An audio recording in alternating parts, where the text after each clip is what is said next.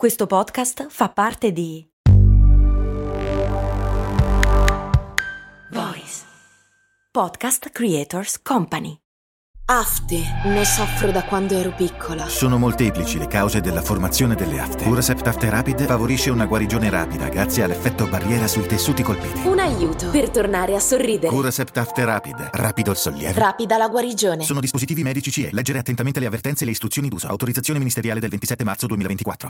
Questa è Discoscienza e io sono Andrea Bellati.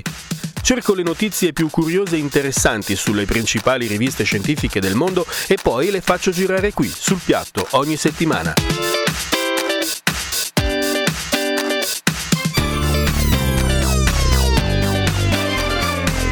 Discoscienza, la scienza suona bene. Suona bene.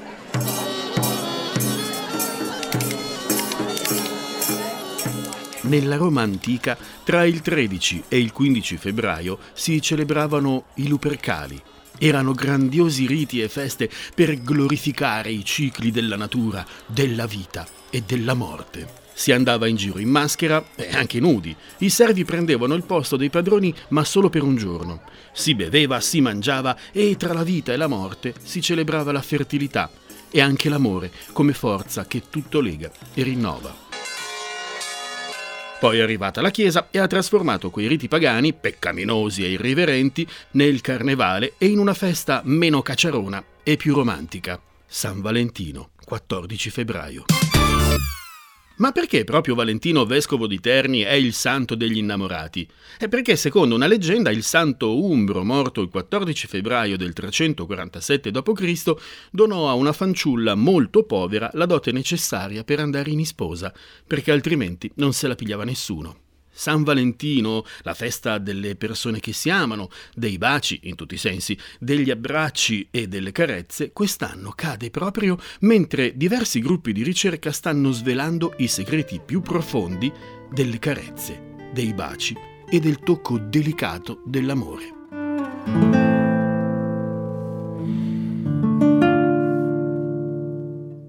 Meccanocettori sono bottoncini microscopici presenti in quasi tutto il corpo e sono i responsabili della trasformazione degli stimoli tattili in impulsi elettrici da spedire al cervello. Nella pelle ce ne sono di vari tipi, ognuno specializzato nel percepire un'unica sensazione e prendono il nome dallo scienziato che li ha scoperti. Per esempio, i meccanocettori di Ruffini sono negli strati profondi della pelle e sentono pressioni e stiramenti vigorosi e la posizione relativa degli arti.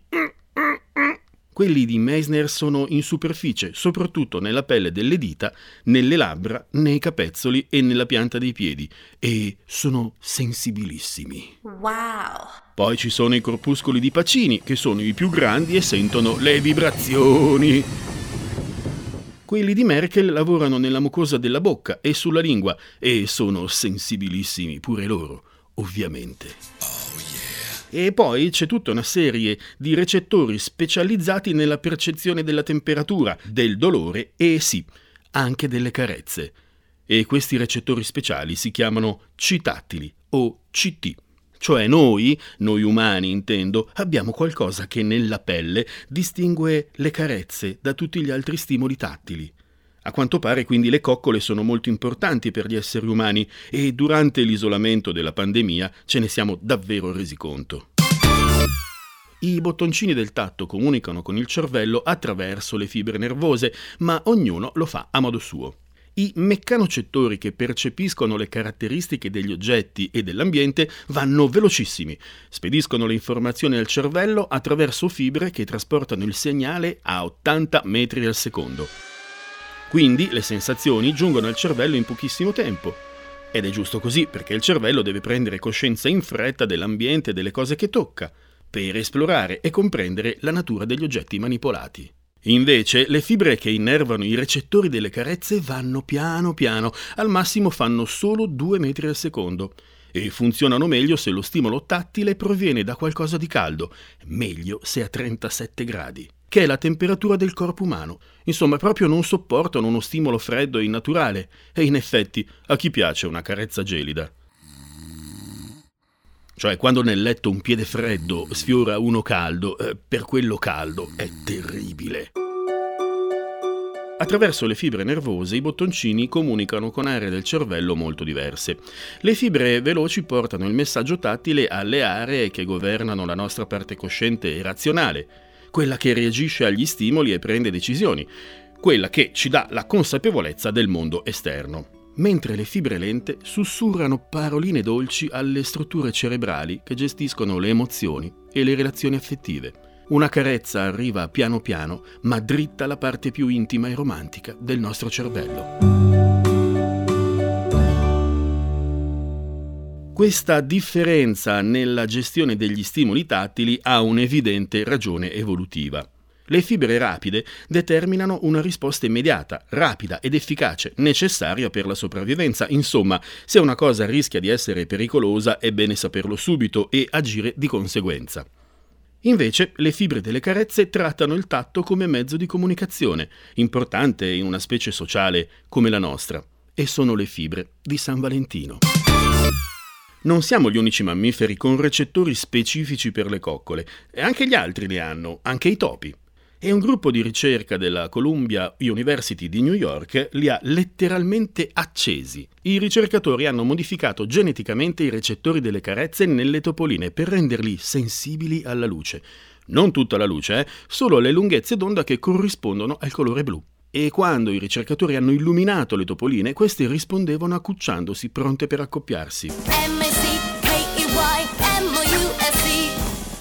Ma che cos'è una carezza? Ma soprattutto, che cos'è un bacio? Ce l'ha spiegato il francese Edmond Rostand nella celebre opera teatrale Cyrano de Bergerac, dove il nasuto spadaccino Cyrano, attraverso il rivale in amore, l'inutile cristiano, sussurra alla bella e amata Rossana le seguenti famosissime parole. Un bacio. Ma che cos'è poi un bacio? Un giuramento un po' più da vicino, una promessa più precisa, una confessione che cerca una conferma, un punto rosa sulla I di ti amo. No, un attimo, un bacio non è un puntino sulla I, ma è un apostrofo rosa tra le parole t e amo. E no, quella è una traduzione sbagliata. Il testo originale eh, parla proprio di puntino. Sentiamo Gérard Depardieu. Un point rose qu'on met sur l'i du verbe aimer. Cioè un punto rosa come sulla i del verbo aimer, che si scrive aimer. Ma cosa dice la scienza sul bacio? Eh, la scienza del bacio si chiama filematologia e dice che quando baciamo il cuore accelera, le pupille si dilatano e arrossiamo. Si rilasciano adrenalina e serotonina, l'ormone del benessere. Un neuroscienziato tedesco un po' guardone ha girovagato per aeroporti, stazioni ferroviarie, parchi e spiagge guardando le persone baciarsi e ha notato che due persone su tre girano la testa a destra. Fateci caso la prossima volta che baciate. Ah, e poi è chiaro che baciandoci ci scambiamo un sacco di virus e batteri. Ma com'è nato il bacio, quello alla francese, con la lingua? Non ci sono certezze. Secondo alcuni antropologi, tra i quali il grandissimo Desmond Morris, l'origine del bacio risale alla preistoria, quando le madri masticavano il cibo prima di spingerlo nella bocca dei piccini. E d'altra parte non esistevano né omogenizzati e neanche le pappine. Quindi il bacio sarebbe un ricordo di quella piacevole e rassicurante intimità. Beh, può darsi. E per finire l'angolo dell'etimologia, perché diciamo pomiciare e limonare? Pomiciare viene da levigare lucidare un oggetto con la pietra pomice, quindi sfregare una cosa con l'altra e da qui insomma strusciarsi e limonare. Ecco, limonare ha un'origine più incerta. Dice la Treccani, forse allusiva al movimento della mano nello spremere un limone, oppure potrebbe derivare dal fatto che nel passato i fruttivendoli lombardi vendevano i limoni in coppia, quindi limoni era un nomignolo per indicare le coppiette che sulle panchine limonavano, appunto. Con questo Discoscienza finisce qui, eh, ci sentiamo la prossima settimana, auguro un buon San Valentino a tutte e tutti e tanti baci. Ciao, da Andrea Bellante.